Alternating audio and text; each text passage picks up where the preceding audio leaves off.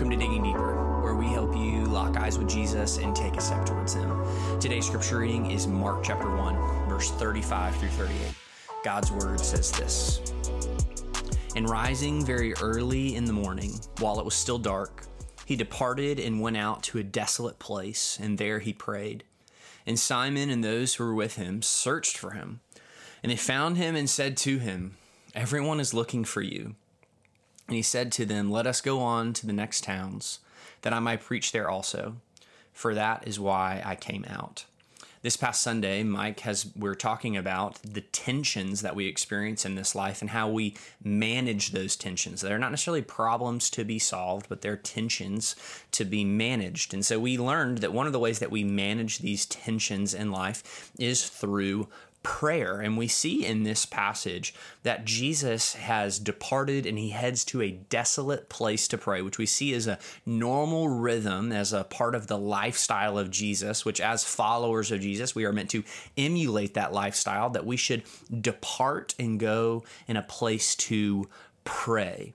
So I know that we know in the Christian life that prayer is important. It's the way that we connect with God, it's the way that we commune with God. So today I want to give us five tools or five tips um, to help us get better at getting into the posture of prayer um, to help us along the way. So this is from Rich Villodas, which is a He's a pastor in New York City, and these are his five tips, and we're going to break them down. He says that number one, that we should befriend silence that we should be okay just to sit in the quiet, just us and the Lord, and say nothing and just begin to contemplate and consider the things of God. His second thing is that we should normalize boredom, that when we begin, praying is going to be challenging, that it may feel bored or riding in a silent car may feel bored, but it gives us an opportunity to then begin to pray, not always having a screen or a song or a podcast in front of us, but we begin to normalize boredom and it helps us pray. The third thing is that we can reframe distractions. I don't know about you, but anytime that I try to pray, it feels like I'm getting this uh, someone's calling, some text is dinging, something someone's at the door, there's always a distraction.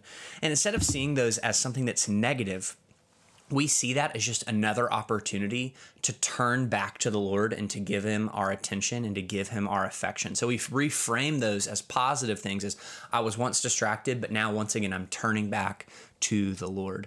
Number four is that we remember that prayer is not something that we master, but it is an act that forms us that ultimately we're not going to eventually ar- arrive at this point where like I've mastered prayer, I've officially done it but instead we go, we we come to prayer as an act that forms us, that changes us, that's transforming us into the likeness of Christ.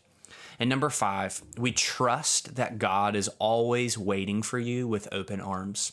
So often it can seem as though God um, maybe is frustrated with us, or maybe He has no interest in this thing that I am, I would like to pray with Him about. That if it's big enough for us to worry about, then it's certainly big enough for us to pray about. So just imagine your Heavenly Father waiting for you to come to Him in prayer with open arms. So I hope those five things help you as we manage these tensions together as we seek the Lord through prayer. Let's pray. Our Father, we thank you for your word.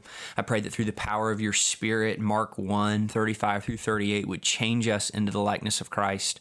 And Lord, I pray for these things, God, these tools, that they would help us commune with you. God, that we were made for you, by you, and through you. Help us to pray more faithfully and consistently. And Father, we pray this now through the Son and by the Spirit. Amen.